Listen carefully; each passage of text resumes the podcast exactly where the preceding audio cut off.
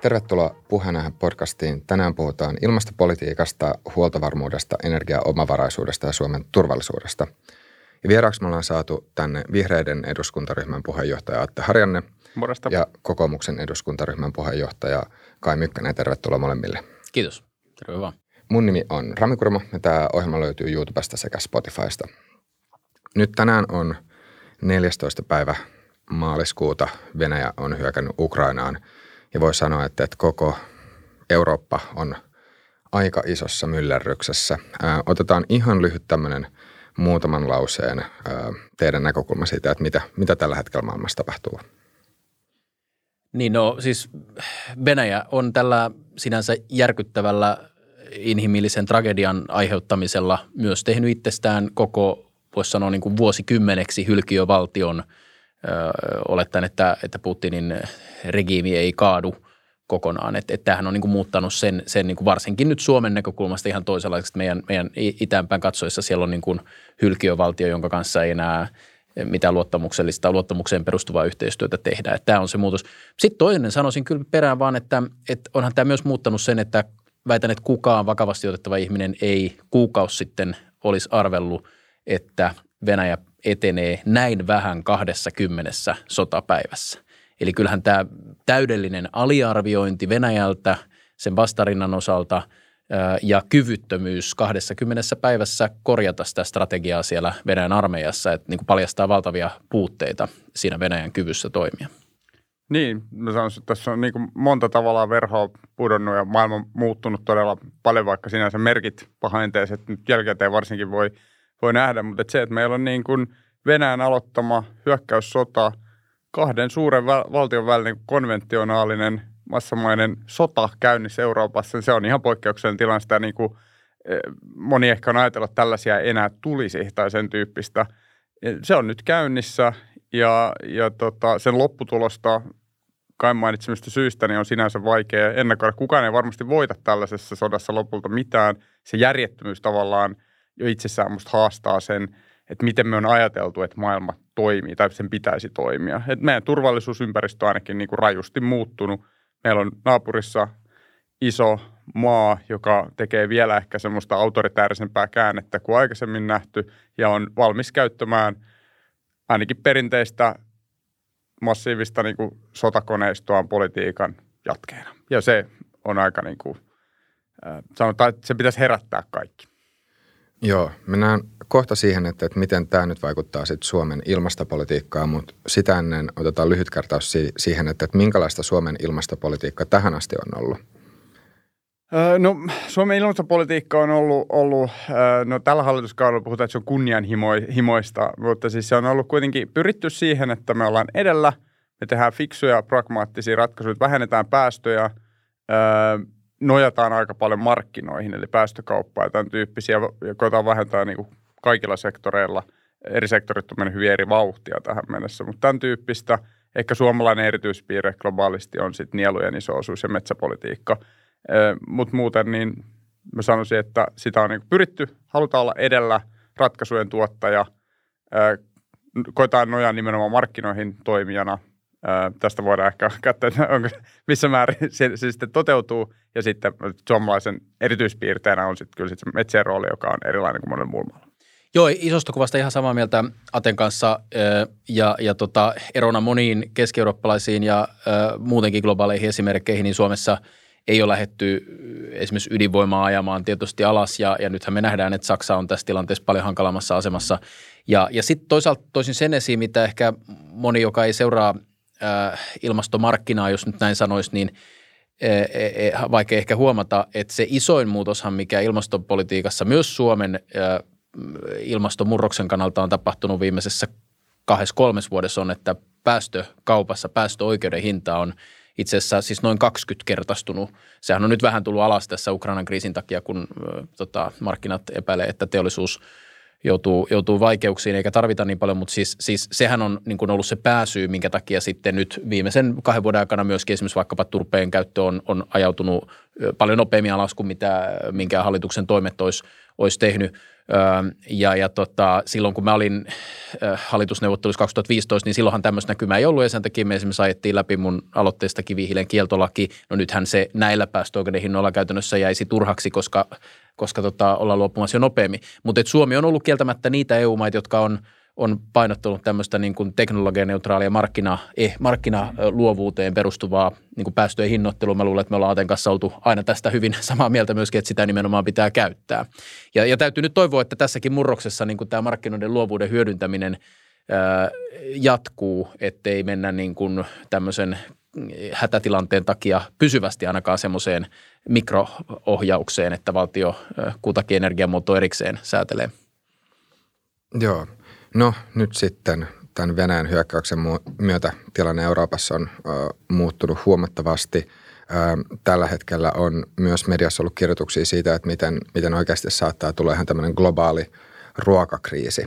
Ö, niin voisi tähän kohtaan kysyä sen, että miten, miten te hahmotatte sitä, että mitkä on valtion ydintehtäviä? Mit, mitkä on kaikista tärkeimpiä prioriteetteja, miksi valtiot on olemassa tai esimerkiksi, että miksi Suomi on olemassa?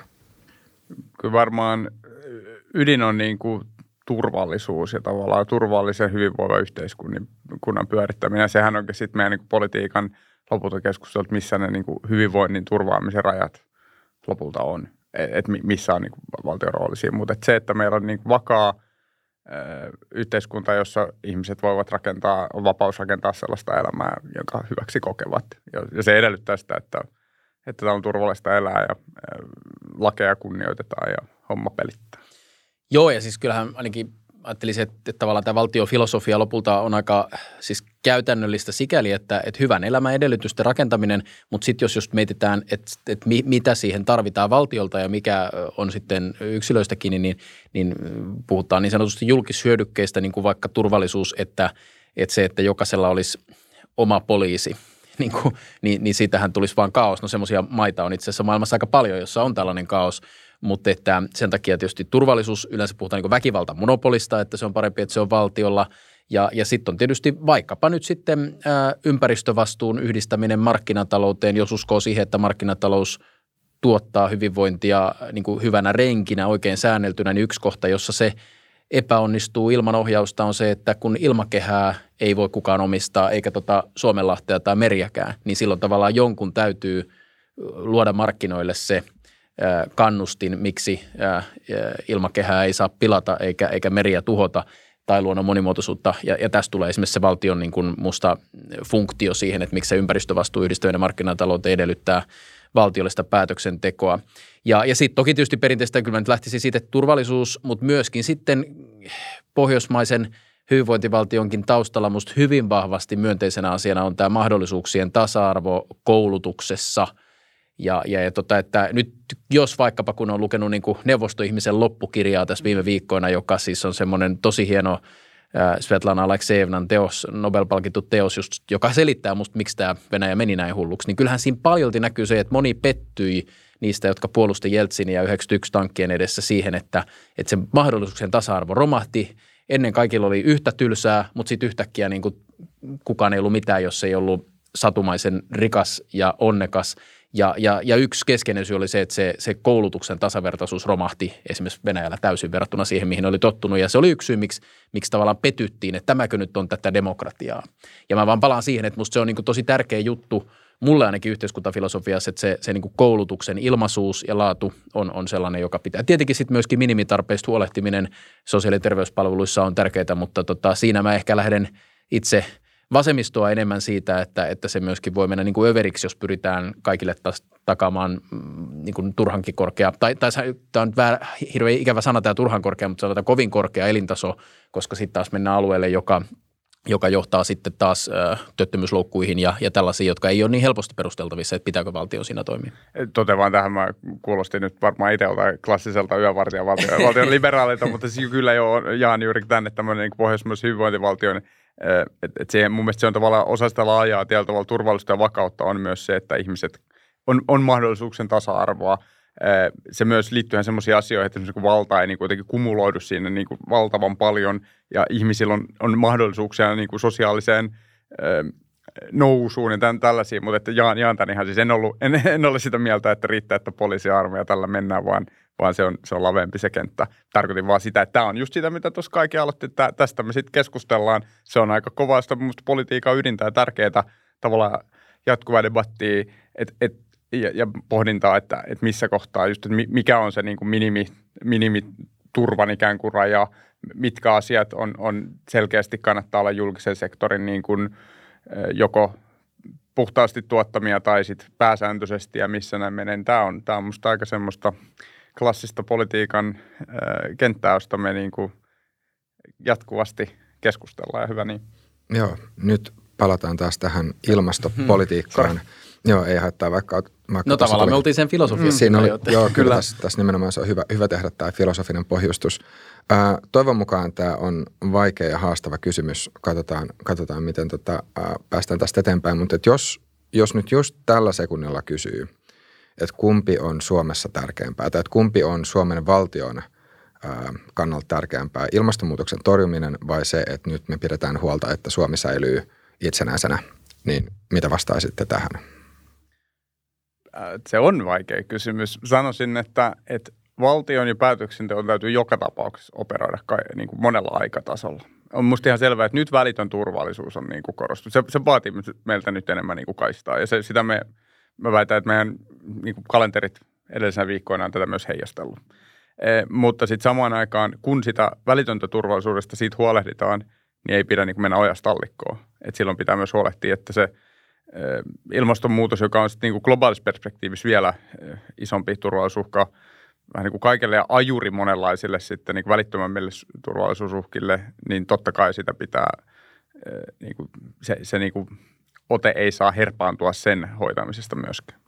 Joo, ja siis, siis käytännössähän tässä vähän samasta kuin mitä Atte tarkoitti, niin, niin sanoisin sen näin, että tavallaan ilmastonmuutos ei niin kuin ratkea sillä, että Suomessa jouduttaisiin ensi talvena määräämään sisälämpötila 15 asteeseen pakkasilla, joka siis sinänsä mm, saattaa olla, että voisi olla riskinä tietyissä Itä- ja Pohjois-Suomen kaupungeissa, jos esimerkiksi tämä neljännes, mitä on, on hakkeesta tuotu, polttohakkeesta Venäjältä ei ole käytössä, eikä ikään kuin tehdä jotain muita toimenpiteitä keksitä. Ja, ja, ja tota, tämähän on se syy varmaan, minkä takia mä en ole vielä kuullut monenkaan kategorisesti vastustavan sitä ajatusta, että jos ei muuta keksitä, niin sitten ensi talven osalta olisikin mahdollista käyttää polttoturvetta, vaikka me just ikään kuin juhlittiin, että siitä päästiin pois. Että jos se pystytään tekemään niin kuin väliaikaisesti, koska siis se ei tavallaan nyt ilmastoa ratkaise se yhden talven tilanne, että jos me palataan siinä niin kuin kolme vuotta taaksepäin meidän, meidän lämmitysmiksissä, mutta sen sijaan se voi, voi olla taas sitä aika dramaattinen taas sitten, sitten ja epäoikeudenmukainen niin kuin tietyille – kansan osille, jos, jos näin jouduttaisiin jouduttais olemaan. Ja vähän sama sitten, ehkä vähän vaikeampi kysymys on sitten just esimerkiksi se, että, että tällä hetkellähän kyllä kai toi kuljetussektori aidosti on aika pulassa, varsinkin siis just Itä- ja Pohjois-Suomen teollisuuden kuljetukset, jossa se, se kumipyöräosuus on iso, että nyt kuitenkin toi dieselihinta on noussut niin nopeasti ja niin paljon ja tulee vielä nousemaan, että tullaan just sitten näihin kysymyksiin, että, että pitäisikö nopeasti jonkinlainen – porkkana tai palautus luoda siihen, että, että me ei niin kuin aita konkurssiin yrityksiä tämmöisen niin kuin yllättävän hetkellisen ää, muutoksen takia, vaikka me ollaan varmasti samaa mieltä siitä, että kymmenen vuoden säteellä pitää ikään kuin ohjata pois fossiilisesta dieselistä. Eli tämä on vähän niin kuin näin, että just tämä aikaperspektiivi, että, että se ei ilmaston, ilmastonmuutosta ratkaise suuntaan eikä toiseen, että jos me vuodeksi tai kahdeksi – otetaan askel tietyissä asioissa taaksepäin. Ja musta itse asiassa vaikka en aina ole samaa mieltä Mika Lintilän eli elinkeinoministerin kielikuvista ja ajattelusta, mutta hän sanoi ehkä ihan hyvin, että nyt täytyy tehdä niin kuin varikkokäynti Green Dealissä ja tiettyjä palikoita ottaa hetkeksi niin kuin pois, mutta sitten taas viiden vuoden tähtäimellä tämä uusi Venäjä-tilanne tarkoittaa, että me itse asiassa kiihdytetään aiempaa kovempaa siihen, siihen niin kuin fossiilista irtautumiseen ja, ja vihreään talouteen. Ja näin mä niin kuin toivon, että tässä just käykin. Niin, mä, mä tätä, to, toinen tämmöinen kielikuva tästä on se, mitä Oras Tynkkynen Twitterissä totesi liittyen, se taisi olla turpeeseen, mihin tämmöisen spesifi olikin, että, että muistuisi, että, että sille ei ole niin väliä, mitä syö joulu ja uuden vuoden välissä, vaan sille, mitä syö uuden vuoden ja joulun välissä. Että vähän samahan tässä on, että, että, että voi olla, ja varmasti onkin, että, että joudutaan tekemään sellaisia päätöksiä, jotka niin kuin, eh, eh, jotka perustuu, koska meidän yhteiskunta on vielä aika paljon fossiilienergian varassa, niin jotka ikään kuin pienessä välittömässä mittakaavassa ei, ei välttämättä just nimenomaan sen niin kuin viestä muutosta eteenpäin, mutta sitten samaan aikaan on selvä, että meidän tätä fossiilista irtautumista pitää ennen kaikkea nopeuttaa siinä isossa kuvassa. Ja uskoisin, että näin myös tehdään. Joo, nyt tässä myös, myös tota, paljon käyty keskustelua sit just huoltovarmuudesta ja energiaomavaraisuudesta, niin miten te näkisitte, että onko tämä Ukrainan sota jollain tavalla muuttanut sitä, että miten Suomessa suhtaudutaan näihin, näihin teemoihin? Ihan varmasti on tullut äh, niin kuin akuutimmaksi äh, entisestään tämä, että, että ehkä huoltovarmuus tuli pinnalle jo silloin maskikauppojen yhteydessä niin kuin koronankin takia ja, ja ehkä jo silloin Krimin valtauksen jälkeen, kun tuli esimerkiksi maataloudelle huolia vastapakotteista, niin tämä on niin kuin tullut jonkun verran enemmän pinnalle, mutta, mutta totta kai, ja nyt ollaan kieltämättä aika totisen paikan edessä sen osalta, että et, et todennäköisesti meillä niin kuin keskiverto suomalaisenkin kuukauspalkasta, jos on mennyt ilmeisesti noin kymmenesosa ruokaan viime vuonna, niin, niin tänä vuonna se voi nousta jopa 20 prosenttia viidesosaan sitten tuloista. Näin ainakin on jopa arvioitu, että, että kyllä tässä niin kuin, ja, ja me nyt onneksi tästä selvitään paljon paremmin kuin joissakin köyhemmissä maissa. Mutta että, että Suomessakin niin varmasti tota, on syytä katsoa, että miten me varmistetaan se, että nyt tänä vuonna ikään kuin sato kotimainen olisi mahdollisimman hyvä ja, ja tiettyjä haasteita on kai lannoitteidenkin saatavuudessa. Ja, ja tässäkin on vähän just tämä haaste, että mä esimerkiksi itse olen noissa saaristomeriasioissa aktiivinen eduskunnan saaristomeriryhmän puheenjohtajana ja mä oon niin vuosia koittanut edistää sitä, että me saataisiin tota lannan kierto syntymään. Erityisesti siis sen takia, että se ei ylilevittämisen takia päätyisi tuonne Vakka-Suomen merenlahtiin ja sitä kautta sinileväkukinnoiksi, vaan että siitä syntyisi rakeistettua, jalostettua siirtokelpoista kierrätyslannotetta. Ja tähän se pitäisi nyt mennä ja tämä, tämä lannoitteen hintojen nousu tukee tätä kehitystä, mutta sitten jälleen me ollaan siinä tilanteessa, että ei se nyt niin kuin puolessa vuodessa tai itse asiassa kahdessa kuukaudessa tapahdu niin, että me saataisiin jo tälle satokaudelle riittävästi – tämmöistä kapasiteettia, vaan että joudutaan miettimään, että mitä sitten, sitten tehdään niin kuin muuta, muuta, jotta Suomessa pystytään tuottaa tänä vuonna riittävästi ruokaa. Mutta kyllä tämä huoltovarmuus varmasti uudella tavalla tulee, ja mä veikkaan, että, että pitkäaikaisestikin tästä jää se jäljelle, että ehkä aiempaa useampi kaupunkilainen alkaa suhtautua eri tavalla kuin ennen sellaiseen niin kuin heittoon, että, että onko, onko ruoan omavaraisuus niin kuin tärkeää vai ei. Ja, ja, ja saas nähdä nyt, mihin se sitten vie. Toivottavasti ei, ei toiseen ääripäähän, että ei meidän nyt kaikissa ruokalajeissa kannata omavarasi olla, mutta että kyllä se nyt vähän siltä tietysti näyttää, että tämä maailma on arvaamattomampi kuin mitä me vielä kuukausi sitten ajateltiin, että tässä Euroopassakin saattaa niin kuin kauppakanavat, koska nythän tämä on vielä kuitenkin, sota on vielä tuhannen kilometrin päässä, mutta suoraan sanottuna ei voi pitää niin poissuljettuna kuin aikaisemmin sitäkään, että esimerkiksi Kaliningradin ja Pietarin välisestä kauttakulusta tulisi jonkunlainen kriisi ja silloinhan me ollaan niin kuin Itämeren merenkulun osalta esimerkiksi sulkuuhan edessä ja, ja tämmöinen skenaariohan vaikuttaa sitten vielä paljon kokonaisvaltaisemmin niin kuin Suomen huoltovarmuuteen ja kyllä siihenkin täytyy varautua, että ei tämä maailma näköjään ole vieläkään sivistyneeksi muuttunut. Joo, kyllä tämä varmasti on itse kullakin ihan uudella tavalla taas noussut. Suomessa on sinänsä niin kuin perinteisesti aika vahva huoltovarmuus. Tämä huoltovarmuuskeskus on, on niin kokonaisturvallisen malli, jossa on niin kuin julkiset ja yksityiset toimijat on niin kuin käynyt vuoropuhelua ja, ja on, on tehty lakisääteisiä varautumisia, jotka liittyy esimerkiksi siihen, että jotain tavaraa on X ajaksi. Mutta sitten samaan aikaan on niin kuin aina tiedostettu, tai viime vuosina on koko ajan tiedostettu se, että niin keskinäisriippuvaisessa – hyvin niin kuin kansainvälisessä ja niin kuin tehokkuusorientoituneessa markkinataloudessa, niin, niin sitä on vaikea ennustaa, että minkälaisia kaikki niin kuin ylläreitä voi olla luvassa. Ja, ja nyt niin kuin herätään ehkä siihen, siihen niin kuin, tai sitä on, olisi ollut vaikea peratakaan teoriassa etukäteen, koska monet niistä voi olla sellaisia niin heijastusvaikutuksia, jotka ei ole ihan, jota ei ole helppo nähdä ennalta. Niitä nähtiin myös korona-aikana, paitsi maski, niin siis se, että, että siis, että meidän ö, maataloussektorilla on aika iso merkitys ukrainalaisilla vierastyöntekijöillä. Mm. Tämä selvisi silloin korona-aikana ja mä sitten ihan mielenkiinnosta silloin katsoin, että mitä meidän huoltovarmuuden periaatepäätöksissä lukee ja yhteiskunnallisissa tässä turvallisuusstrategiassa ja kansallisessa riskiarvioissa, missään ei ollut mainittu tätä asiaa millään tavalla. Ja tämmöisiä mä pelkään, että tulee nytkin. Ja, ja on niin hyvä, että siihen on niin herätty ja mietitään. Samaan aikaan mä en niin halu kuulostaa liian silleen niin kuin doom and gloom, että musta myös korona osoitti sen, että myös niin kuin ajatukset siitä, että okei, että tämä asia tulee kalliiksi, nyt kaikki romahtaa ja katastrofi tuhoutuu tai yllätykset, niin että ne, ne niin kuin aina, etteikö niihin myös löytyisi keinoja sopeutua ja toimia. Että itse asiassa tuntuu, musta korona yksi opetus on se, oli myös se, että myös yhteiskunnat ja, ja markkinat myös ja, niin tota, on, on aika sopeutuvia, siis sit, kun siihen löytyy, mutta pitää varautua siihen, että, että niin kuin perusasiat on niin kuin turvattu. Mutta ei tässä onneksi ihan niin kuin mitenkään housutnilkossa Suomi tässä, tässä asiassa ole. Joo, ja tuossa tuli mieleen tästä hyvästä tota, maatalouden vierastyöntekijän logiikasta, mikä mulle muuten tuli silloin sisäministeri aikana oikeastaan aika puskista, että en mä ollut tajunnutkaan sitten sitä, että kuinka keskeinen Suomen maataloudelle on nämä vuosittaiset vierastyöntekijät. Ja se on niin itse suurin työperäisen maahanmuuton niin lukumääräinen erä vuosittain on nämä jotka tulee, toisaalta puhutaan marjan poimijoista, mutta siellä on paljon muutakin maatalouden työntekijää.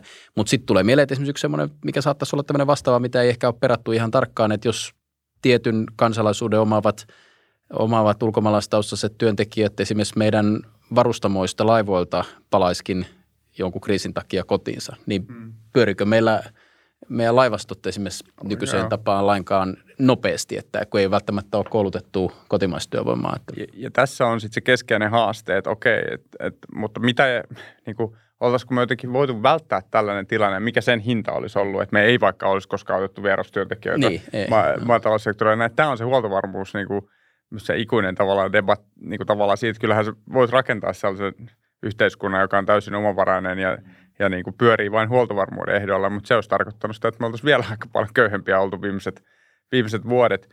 E, ja, ja tämän niin kuin managerausta tässä nyt on edessä. Ja jos tässä vielä, sori kun me mennään varmaan tästä ilmastopolitiikasta vähän pyöritään aika ulkokehällä, mutta sanon vaan sen, että nyt jos katsotaan tulevaisuuteen, niin, niin tämähän tässä mua kanssa paljon niin kuin särkee tämmöisenä sinivihreänä liberaalina markkinatalousekonomistina, niin, niin tota, että mä olen kuitenkin aina uskonut siihen, että, että niin kuin just globaali työnjako ja tavallaan sehän se on niin kuin Suomen elintason nousullekin ollut itse asiassa pääjuttu. Ja että jos ajattelet 150 vuotta sitten tai vielä 100 vuotta sittenkin, niin suurin osa suomalaisista tavallaan teki itse lähes kaiken, mitä ne näki kodeissa ympärillään, mukaan lukien ruuan, että se tehtiin siinä niin kuin omassa pihapiirissä oikeastaan – ja, ja tämä työjako on, on ollut keskeinen osa sitä, että elintaso on noussut, että sä teetkin töitä jossain tietyssä asiassa ja ostat kaiken muun. No nyt tähän tietysti tulee paljon laajemminkin se kysymys, että miten paljon tämä niin kuin hankintaketjujen globalisaatio kaikessa teknologiassa tai, tai muussa, niin, niin eh, sitähän nyt on puhuttu jo, jo vähän tässä koronan aikanakin, että, että kannattaako yritysten ruveta varautumaan isompiin häiriöihin aina milloin mistäkin syystä ja sitten palauttaa niin kuin lähemmäs – tavallaan lähemmäs toisiaan niin kuin tuotannon eri yksiköt ja, ja tota, ää, todennäköisesti se vähentää niin kuin mahdollisuuksia verrattuna siihen, mitä me on nähty viimeisen 40 vuoden aikana, kun tässä ehkä on ollut tämmöinen globalisaation aalto. aalto. Toki se sitten saattaa myöskin ehkä vähentää sellaista vauhtia ja kärjistymistä, mikä on ollut globalisaatiossa niin kuin huonoa. Ja sitten mä mietin esimerkiksi tämmöisiäkin paljon, että nyt kun on ihan syystä, ja me ollaan paljon mun kaveriporukassakin keskusteltu siitä, että – että minä vuonna viimeistään olisi pitänyt tajuta, että, että Fennovoima pitää estää Rosatomin kanssa. No sitten ähm, kun tässäkin asiassa mä oon helposti tämmöinen niin kuin logiikkaa hakeva, että, että musta tavallaan sellainen, mikä on laillista, niin sen pitäisi niin kuin mieluiten olla myös sallittua. Ja, ja nyt sitten jos ajatellaan vaikka tässä hetkessä, että mitkä sektorit ja minkälaiset yritykset on sellaisia, joissa me sallitaan enemmistöosuuksien päätyminen vaikkapa kiinalaisille. Että jos kiinalainen valtioyritys tekisi kaupat kolmanneksesta Nokian osakkeita tai Elisan osakkeita, niin pitäisikö se estää vai ei? Ja, ja mihin sä vedät sen rajan, niin nämä tulee todennäköisesti lähimmän kymmenen vuoden aikana niin kuin vielä vaikeammiksi. Tämä on yksi sellainen asia, missä meidän pitää ehkä löytää uudenlainen kompromissi niin kuin globaalin rahoitusmarkkinan hyötyjen ja sitten tämmöisen niin kuin geotalouden välillä. Kyllä. Tässä nostan vain siis vielä sen, että, että tällä tavalla oma niin kuin kulmansa tähän on sitten KV-yhteistyö ja ne yhteisöt, mihin kuulutaan olla kuulumatta, mutta Euroopan unioni – että tavallaan miten me rakennettaisiin, siis että, että on selvää, että sen tyyppisen unionin etu on, olisi just se, että mitä koordinoidumpi ja yhteisempi se meidän huoltovarmuus on, mutta sitten samaan aikaan siinä täytyy olla vahva luotto siihen, että se toimii nimenomaan sitten, kun hätä on käsillä. Ja koronassa nähtiin vähän kumpaakin, mutta myös sitä, että, että, että niin kuin jokainen katsoo omasta kulmastaan, niin tämä on kanssa tasapainoilu. Että kyllä viime kädessä Suomen turvallisuudesta vastaa Suomi – mutta sitten meidän etu olisi mun nähdäkseni myös, jos me pystytään poolaa sitä näitäkin asioita enemmän enemmän. Jos mennään just hyvin semmoiseen niin kuin impivaaralaiseen maailmaan, niin se on sitten se on, se on niin kuin köyhä, köyhä maa, maailma, jossa Suomen kaltainen maa ei, ei, niin kuin siitä ainakaan voita. Joo, nyt voitaisiin seuraavaksi mennä sitten konkreettisiin toimiin politiikassa. jos nyt aloitetaan vielä tästä ilmastopolitiikasta, että, että pitäisikö teidän mielestä nyt akuutisti tehdä jotain poliittisia päätöksiä? Tai esimerkiksi, jos nyt tarkastelee vaikka hallituksen ilmastopolitiikkaa tai ilmastopoliittisia linjauksia, niin pitäisikö niihin nyt tehdä välittömästi tällä hetkellä joitain muutoksia? No mä en ole ihan vakuuttunut mihinkään, koska ne on kuitenkin pääsääntöisesti sen tyyppisiä, että ne on niin kuin, äh, pidemmän aikavälin linjauksia, että tavallaan että ne liittyy hiilineutraalisuuspolkuun 2035. Että sitten ehkä jotain niin kuin fiksauksia, että huolehditaan, että energia kesken, että sähkö ja lämpö on, tuo liikenne on oikeasti sitten hyvä kysymys, että, että mahdollisesti niin kompensoivia toimia hyvinkin voi olla, että tarpeen on niin huolehditaan, että, että homma pyörii, mutta sitten on sellaisia, missä niin painaisin sitten kaasua ja sieltä löytyy tuulivoimaluvitukseen liittyviä asioita, ydinvoimasääntelyn vauhdittamista, tämän tyyppisiä asioita. Että sitä, voiko, sitä, sitä puolta. Voiko, voiko vielä heittää he jotain konkreettisia esimerkkejä, että mitä, mitä nämä asiat käytännössä olisi, jos vähän mm. käyttää rautalankaa enemmän? No siis käytännössä siis tämä jälkimmäinen puolisko, eli, eli, eli se, että fossiilitonta energiaa rakennettaisiin mahdollisimman nopeasti. Mutta se ei riitä, se ei auta nyt ensi talveen, siitä ei tule. Mutta siihen liittyen sitten esimerkiksi energiatehokkuustoimiin voidaan varmaan vielä nopeuttaa. Mutta sitten ehkä mä nyt näkisin tämän seuraavan vuoden perspektiivillä, että siinä voi korostua nimenomaan tällaista, esimerkiksi niin kuin huolehditaan siitä, että meillä on turvetuotannon kapasiteettia. Nyt vihreä politiikko tuli tällaista sanoa tänne, mutta sellaisissa tilanteissa me huolehditaan siitä. Mä en osaa suoraan sanoa, että mitä politiikkatoimia se – mahdollisesti tarkoittaa, että siis markkinatkin tässä tuntuu jo vähän niin kuin toimivan, mutta että huolehditaan tämmöistä asioista. Huolehditaan siitä, että meillä on niin kotimaisia polttoaineita korvaamaan mutta mä jättäisin tämän niin kuin itseäni paremmille asentoille, missä käytännössä tarkoittaa. Ja sitten, että jos niin kuin kustannukset räjähtää käsit, niin kuin aivan raketoin vaikka logistiikassa, niin sitten katsotaan mitä ja ihmisten elinkustannuksissa, että mikä on – niin kuin kustannustehokkainen vaikuttavin tapa auttaa siinä. Ja se voisi olla jonkun sortin kompensaatiomalli, ehkä jotain kohdennettua verotukseen liittyviä asioita, mitä nyt tässä vähän nähtiinkin ennen tätä sotaa jo, niin sen tyyppisiä toimia, mutta ne ei niin kuin mun mielestä mikään edellytä, että sitä niin kuin ilmastopolitiikasta otettaisiin jotain niin kuin osia, pitäisi ottaa pois. Joo, no mä sanoisin, että lyhyellä aikavälillä niin, niin musta voi olla tarpeen, että, että esimerkiksi turpeen ja liikennepolttoaineen verotuksessa tehdään tämmöinen nimenomaan niin kuin jotain väliaikaisia vastaantuloja, jotka on nopeita, koska siis sitten taas musta muutenkin tässä on viime vuosina näkynyt se, että, että on tietty raja, jonka jälkeen hintaohjaus, vaikka en olisi kymmenen vuotta sitten uskonut näin sanovani, niin alkaa kääntyä niin kuin itseensä vastaan, koska se aiheuttaa vastareaktion. Ja on kieltämättä tavallaan tietyille kansanosille niin kuin kohtuuttomasti enemmän kuin joillekin muille. Ja sitten mä vähän näitä kompensaatiomalleja – vierastan, koska siinä hyvin helposti tulee sitten byrokratiaa tai sitten ne ikään kuin mm, toimii niin kuin lisäverona käytännössä esimerkiksi sitten työ, työ, työ, työn tekemiselle niin kuin piilo, piiloprogressiona. No sitten vähänkään pidemmällä aikavälillä niin yksi vaan tämmöinen konkreettinen heitto, että nyt kun tässä valitettavasti tullaan menemään tämmöiseen EU ö, jonkunlaiseen investointipakettiin, niin kyllähän meidän nyt pitäisi yrittää paketoida, väitän, että joku Italia tekisi näin, että, että nyt kun Rossatom täytyy ajaa pois vaikkapa Fennovoiman reaktorista, niin, niin yritetään lohkaista sitten EU-tukipaketista rahaa, jotta varmistetaan, että tällainen, me voidaan väittää, että se on jo puoli valmis, siellähän on teollisuushalli jo olemassa, vaikkei siellä ole ydinvoimatekniikkaa vielä, niin, niin saadaan sitten niin kuin terveellä pohjalla länsimaisella ydinvoimatekniikalla syntymään. Mä pelkään, että se ei nimittäin tällä hetkellä synny kaupallisesti vaihtoehtoisten reaktoritoimittajien kuin Rosatomin kanssa, mutta mut, mut se olisi niin kuin yhteiskunnan kokonaisedun mukaista, että Pohjoismaissa olisi – päästötöntä perusvoiman tuotantoa. Toki pienydinreaktoreita kannatan ja voi olla, että niissä on, on niin kuin helpompi luvitustulevaisuus, mutta tämän niin kuin hankkeen tavallaan pelastaminen – ja sitten toisaalta tämä, tämä luvituksen yksinkertaistaminen on ehdottomasti, mihin Attekin viittasi, tärkeää. Ja siinä mua valitettavasti pelottaa se, että vaikka EUkin nyt puhuu siitä, että nyt tehdään uusiutuvan energian direktiivillä säädetään niin kuin asetuksella luvitus pois, niin käytännössä tähän asti se on aina kyllä johtanut siihen, että lähinnä se koko ajan mutkistuu eri syistä. Ja siinä pitäisi nyt oikeasti malttaa sitten perata, että mikä on niin kuin välttämätöntä. Et nythän me esimerkiksi just ollaan säädetty voimaan hallituksen enemmistöllä, että, että esimerkiksi YVAn alaisissa hankkeissa, jotka tuulivoimalat yleensä on, niin niissä myös rakennusluvasta voidaan valittaa. Ja tämä tulee useissa hankkeissa pitkittää neljä vuotta pidemmälle sitä rakentamista kuin tähän asti. Että tämä on niin kuin harmillinen homma. Ja sitten tota, ehkä tässä keskipitkän aikavälin juttuna, niin myöskin kyllä siinä kohtaa painasin kaasua, että liikenteessä vielä voimakkaammat insentiivit ää, työsuhdeautoihin, mutta myös – hankintatukeen niin kuin täyssähköautoihin siirtymiseksi ja hybrideistä alkaa ehkä jo ottaa sitä tukea pois.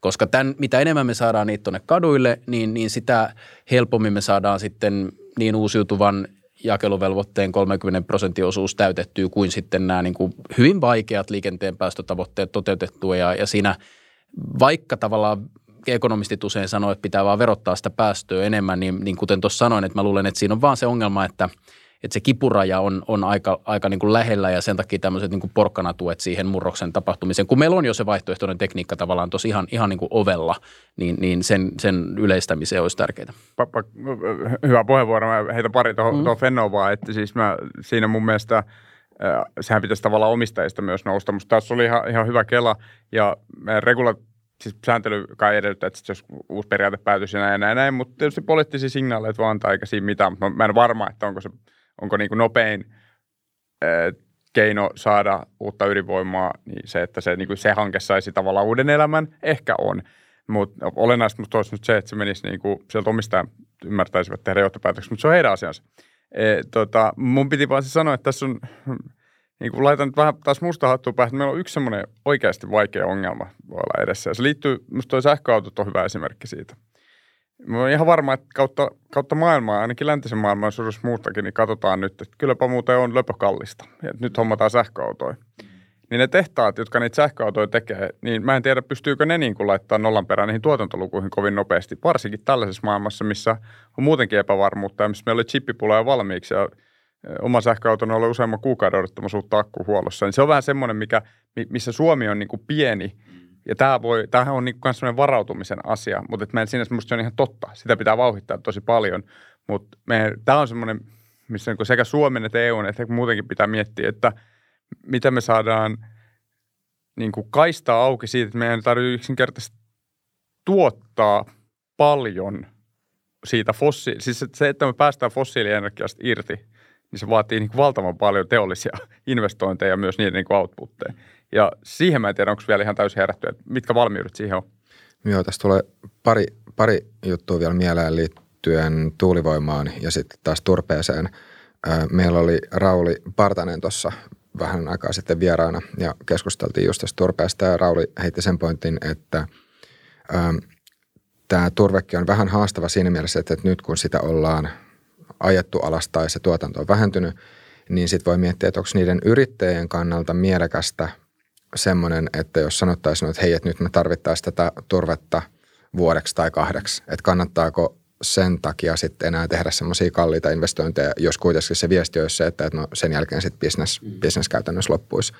Tuulivoimassa sitten taas on just se haaste, että kun aina ei tuule, niin siitä, tai että se vaatii säätövoimaa ja tällä hetkellä se säätövoima sitten on ollut just joko, joko kaasua tai, tai kivihiiltä, eli, eli fossiilisia – No nyt just tällä, tällä hetkellä voi ajatella, että jos vaihtoehtona olisi sitten käyttää pelkästään fossiilisia, niin silloin se tuulivoima on yksi, millä voidaan sitten niin kuin vähentää näiden fossiilisten käyttöä. Mutta miten, miten te vielä kommentoisitte niin kuin näitä, näitä to, juttuja? Toi on siis tosi ha- oma haasteensa on just toi, että, ja se palaa siihen dilemmaan, mitä mä sitten huoltovarmuudesta sanoin aikaisemmin, että miten ylläpitää niin kuin markkinaehtoiset, jotka perustuu tehokkuuteen ja kannustimiin niin tavallaan riittävä huoltovarmuutta. Ja tämä, sen takia mä luulen, että niin kuin energiaosalta ja se huoltovarmuuden takaaminen saattaa vaatia niin kuin ehkä enemmän käsiohjausta kuin mitä minäkään sinivihreänä markkinaliberaalina eh, sanoisin tämmöisen kriisin niin kuin ylittäminen, niin kuin ynnääminen, että on, onhan sitä polttoainetta tarpeeksi, pärjätäänkö sillä, pystytäänkö vastaamaan tämän tyyppisiä, eikä vaan niin kuin todeta, että markkinat hoitaa. Tuulivoiman ongelma on musta ihan aito. Siinä meillä ihan niin kuin strategisena teknologiana pitäisi tota, siis äh, Power to X niin synteesiä skaalata nopeasti. Avaako ihan lyhyesti vielä? Eli siis tehdään sähköstä äh, sitten niin kuin hiilivetyjä, eli ilmasta tai, tai, tai tota vaikka jostain hiilidioksidilähteestä. Eli toisin sanoen käytetään tuulivoimalla saatua energiaa sitten hiilivetyjen tekemiseen. Kyllä. Ja tota, tämä itse asiassa, tää, tässä on niin kuin, tavallaan avaimet myös vastaa tähän lannoiteosaankin ja jossain määrin ja tällaisiin, mutta, mutta sekin taas vaatii tosi nopeata skaalaamista. Ja totean siis ihan samat asiat voi tehdä sillä ydinvoimallakin, että sitä nimenomaan ei pidä liittää, että se vaatimus olisi, että se pitää tulla tuulivoimasta, mutta että tavallaan me pitäisi, meillä niin kuin teknologiset avaimet on sellaiseen maailmaan, jossa kaikille niin kuin nämä asiat saadaan ratkottua, mutta siihen on iso niin kuin mobilisointi, että me saadaan se teollinen infra sille, sille tasolle. Mutta tota, tämä vaan musta alleviivaa sitä kaikki, että, että myös sitä ydinvoimaa ja sitä tuulivoimaa, kaikkein, kaikkein vähähiilistä energiantuotantoa, niin kannattaa vaan rakentaa mahdollisimman paljon vauhdilla. Yksikään siis ei niin on musta ylimääräistä. Joo, just näin. Ja tuosta sähkömarkkinasta ehkä me just itse tänä aamuna pidettiin siitä hyvää asiantuntijakuulemista, koska meillä on työryhmä – tota, jossa koitetaan nyt pähkiä vähän niin kuin omaksi kokoomuksen näkemykseksi tulevaisuuteen sitä, että, että toimiiko tämä pohjoismainen sähkömarkkina, jossa siis maksetaan tavallaan joka tunti niin kuin day ahead-markkinalla siitä ää, vi, kalleimman energiatuotannon, sähkötuotantomuodon mukaan niin kuin kaikille tuottajille, jossa siis tilanne on käytännössä se, että sulla on niin kuin muutama kallis, kallis tota, vaikka ää, tota, muutama sata, sata megawattituntia jotain kallista tota, hiili- tai kaasu CHP siellä siis yhteistuotantoa sähkössä, jotka sitten hinnoittelee sen kokonaan. Ja toisaalta sitten jotenkin tuntuu, että taas sitten näkymä viiden vuoden päähän on niin hähmäinen, että sulla ei synny tämmöisiä vaikkapa kalliimpia vesivoima- tai ydinvoimainvestointeja, vaan sulla syntyy vaan sitä tuulivoimaa, joka on niin muuttuvilta kustannuksilta halvempi, etelämpänä sitten aurinkovoimaa. Ja että tuleeko tässä liian isot ne vaihtelut, vähän mihin viittasit, että kun se tuuli ei aina tuule eikä aurinko aina paista, vai syntyykö riittävästi niin kuin kulutus- ja kysyntäjoustoa ja ja tarjontaa sitten, sitten ihan markkinoiden ehdoilla. Ja voi olla, että, että tässä tarvitaan sitten yhteiskunnan kokonaisedun kannalta niin kuin jonkunlainen tavallaan aina käytettävissä olevasta tuotannosta maksettava niin kuin kapasiteettipreemio ja että markkinadesign täytyy niin kuin tehdä toisella – toisella tavalla, että, se, että muuten meillä tulee niin kuin liian tuuliriippuvainen ää, sähkömarkkina ää, ja se, se ajaa niin kuin arvoketjultaan korkeampia prosesseja alas liian usein. Että tämä on niin kuin ehkä vähän, vähän vaikea käsitteen vastattu, mutta, mutta tämä on niin kuin ihan ydinkysymys musta koko Euroopan tässä designissa ja tavallaan pitää säilyttää se markkinoiden luovuus, että se tapahtuu niin kuin markkinaehtoisesti se treidaaminen, että kuka säästää tällä tunnilla sähköä, kuka tuottaa sen ja missä järjestyksessä, mutta kuitenkin niin, että – että ei se ihan pelkästään sillä tuntimarkkinalla välttämättä onnistu. Ja tota, sinänsä tämähän se on se syy, että sitä tulivoimaa kyllä tarvitaan. Se on hieno homma ja se tulee olemaan tärkein määrävä tekijä Suomen tehoriippuvuudelle kymmenen vuoden päästä, mutta sen osuuden ei saisi nyt olla yli 50 prosenttia. Ja sen takia me varmaan molemmat ollaankin sitä mieltä, että se on hyvä juttu, että Suomessa ydinvoimaosuus on nousemassa niin kuin 40 prosenttiin nyt Olkiluoto kolmosen myötä, että se on semmoista aina käytettävissä olevaa. Turpeesta sen verran, että, että joo, äh, siellähän on onneksi tavallaan tässä mielessä niin kuin jakauma hyvin erilaisia tilanteita siellä turvetuottajissa, että joillain on niin kuin, uusi turpeennostokoneisto siinä pihalla, eikä, eikä tota, sille ole ehditty mitään naftaliinin laittamista tehdä, ja se ei välttämättä ole niin kuin hirveän iso kustannus päättääkin, että no ensi heinäkuussa me nostetaankin sitä turvetta lisää ja toimitetaan, että nyt sen takia entinen Vapo, nykyinen Neova jo onkin tehnyt sopimuksia, että toisin kuin mitä he viime syksynä ilmoitti, niin he jatkaa nostoja ja toimittaa sitä sitten tietyille energiayhtiöille, jotka sitä on halunnut.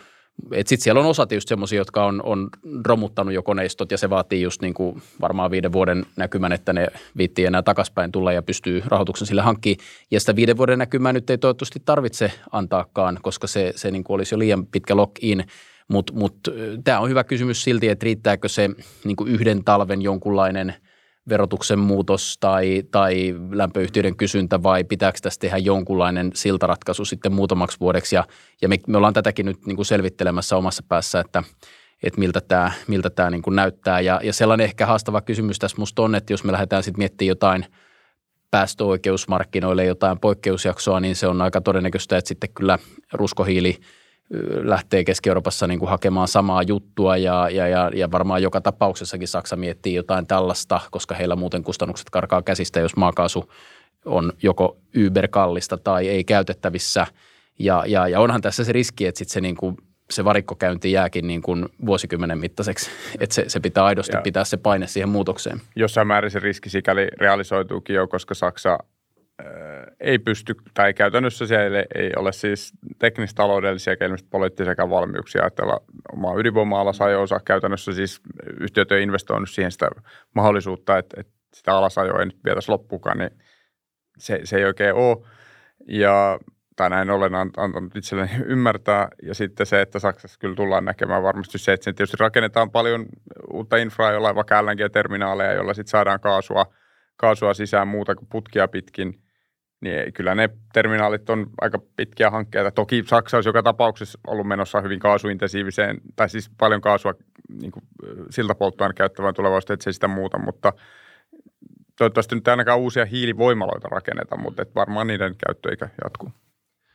Entä sitten jos tähän loppuun vielä äh, vetää yhteen semmoisia pidemmän tähtäimen suunnitelmia, että mitä, mitä Suomessa pitäisi tehdä, että jos, jos mietitään nyt sitten energi- energiantuotantoa, joka olisi puhdasta ja johon sitten yhdistyisi maksimaalinen huoltovarmuus, niin miten te kommentoisitte tätä? No musta se, että, että irrotetaan sähkö, tai että meillä on sähkö- ja lämpöjärjestelmä, jotka toimisi käytännössä – fossiilivapaasti ja itse asiassa hyvin pitkälti integroituisi vahvemmin toisiinsa ja, ja tarkoittaa myös sitä, että niin polttoon perustuva lähtökohtaisesti tuotanto vähenisi, mutta se ei tapahdu sormiin napauttamalla. Se edellyttää sitä, että siellä rakennetaan paljon sitä tuulta, paljon lisää sitä ydinvoimaakin ja sitten löytyy tätä tavallaan sitä välissä integroivaa kaikkia sektoreita ottavasta Power to. Näitä asioita vaan nopeammin sisään. Et, et, ja, ja sitten mä vielä sanoin, että tähän maatalouteen hirveästi ehty menee, mutta siinä on vähän sama haaste edessä, että pitää todellakin turvaa, että meillä ei safka-tuotanto tässä niin romahda välissä, mutta sielläkin on tämmöinen niin kestävämpiin käytäntöihin siirtyminen niin välttämätöntä ja sitä kannattaa siis vauhdittaa, mutta niin, että se ei missään vaiheessa niin romahda. Joo, siis kyllähän se niin kuin fyysisellä tasolla tavallaan se ydinasia on se, että niin kuin vesivoiman ja ydinvoiman riittävä osuus tässä päästöttömässä paletissa niin kuin huoltovarmuuden takavana – on, on, on niin kuin helposti, helpommin hallittavissa näistä nyt tällä hetkellä käsillä olevista. Tietysti toivomme sitten fuusioreaktoreita ja, ja jotain niin huippuhyvää aurinkovoimaa, että sitä voidaan tuoda kauempaa, mutta, mutta valitettavasti tietysti ehkä se visio, että vaikkapa Saharan – aurinkovoimaa tuotas laajamittaisesti Keski-Eurooppaan, niin jos tämä maailmanpolitiikka on näin epävarmaa, niin se, se veikkaan, että se riskipreemio on no, jälleen kova. entistä korkeampi. Että et tämä se melkein on se, se pääkuvio. Ja sitten toki nämä niin varastointiratkaisut ja tämmöiset on, on tärkeitä, mutta et se haastehan on esimerkiksi vaikka tämä vety, vedyksi muuntamisessakin se, että, että olen kuullut asiantuntijoilta, että, että sinänsä tämmöisten isojen elektrolyysilaitosten hyötysuhteen kannalta on niin kuin ensiarvoisen – merkittävää, jos pystytään ajamaan sitä tasaisella teholla verrattuna siihen, että ajetaan sitä ylös alas. Ja sen takia sekin saattaa olla usein helpompi kytkeä sitten vaikkapa jonkun ydinvoimalaitoksen tai vesivoimalaitoksen kylkeen kuin, kuin, niin kuin tuulipuiston kylkeen, että tämäkin on haaste. Sanon muuten tässä ehkä semmoisen pienen sohasun, vaikka, vaikka tota, mulla ei missään nimessä ole mitään mustavalkoista mielipidettä tästä teemasta, mutta tämä vesivoima usein musta aliarvioidaan just tässä päästöttömän huoltovarmuuden kannalta, että esimerkiksi vaikka Kemijoen vesistön – voimalaitokset, joista paljon kiistellään kala, kalasyistä ihan syystäkin, niin ne on kuitenkin yhteensä, niiden teho on sama kuin Lovisan kummankin reaktorin yhteinen teho. Ne on aika merkittävä niin kuin osuus meidän aina käytettävissä olevasta, säädettävissä olevasta ö, sähkön tuotannosta ja käytännössä niin kuin isoja sähkövarastoja, pattereita. Ja, ja tavallaan sekin on niin kuin oleellinen asia, että pystytäänkö me nostamaan näitä nykyisten jo padottujen jokien tehoja ja tehdä niin kuin fiksusti esimerkiksi nämä kalakysymykset niin, että nostetaan esimerkiksi patoväliikköjen yli ja sitten sen latvoilla pääsee lisääntyä ja, ja niin edelleen, että, että sen sijaan, että, että ehkä välillä vaaditaan vähän liikaakin semmoisia muutoksia, jotka käytännössä romuttaa sen vesivoiman käytön vaikkapa nyt kemioissa, jossa siis silloin ei puhuta pelkästään Fortumin tai kemioiden niin kuin johtajien palkoista, vaan me puhutaan siitä, että meitä lähtee Lovisan reaktorien verran tehoa, jos, jos ei enää ole mahdollista niitä pyörittää. Nopeat kommentit tuohon vesivoimaan. Tästä sit päästään sitten siihen toiseen eh, erittäin isoon kriisiin, jota pitää myös ratkoa, tietysti luonnon monimuotoisuusasiat, mutta – sinänsä hyvä pointti. Tuohon vetyyn piti vaan vielä täsmentää, että, että se on niin kuin varasto, ää, varastoida sitä sähköenergiaa ja sitä voidaan käyttää jossain muuallakin kuin siihen niin kuin tasaavana. Sehän on just näin, että, että sitten kun päästään liikenteestä tai semmoista teollisuusprosesseista, kun suora sähköistäminen voi olla vaikeaa, niin sitten tavallaan se on niin kuin hyvä joka tapauksessa, että meillä on kyky varastoida sähköenergiaa johonkin muotoon riippumatta siitä, vaikka että et tarvittu, kuinka paljon sen sähdön, sähdön tarve on siinä itse, itse sähköjärjestelmässä. Mutta joo, ihan hyvä pointti. Joo. Otetaan ihan lyhyt kysymys vielä tähän loppuun. Pitäisikö teidän mielestä Suomen valtion ö, investoida enemmän siihen, että Suomessa lähdettäisiin kehittämään modulaarista ydinvoimaa. Kyllä. Kyllä. No niin, tähän on hyvä lopettaa. Kiitos kaikille katsojille ja kuulijoille ja kiitokset siis myös meidän molemmille vieraille. Ää, jos tykkäsitte jaksosta, pistäkää peukkuja ja laittakaa tuvassa kommentteja. Me nähdään ja kuullaan ensi jaksossa.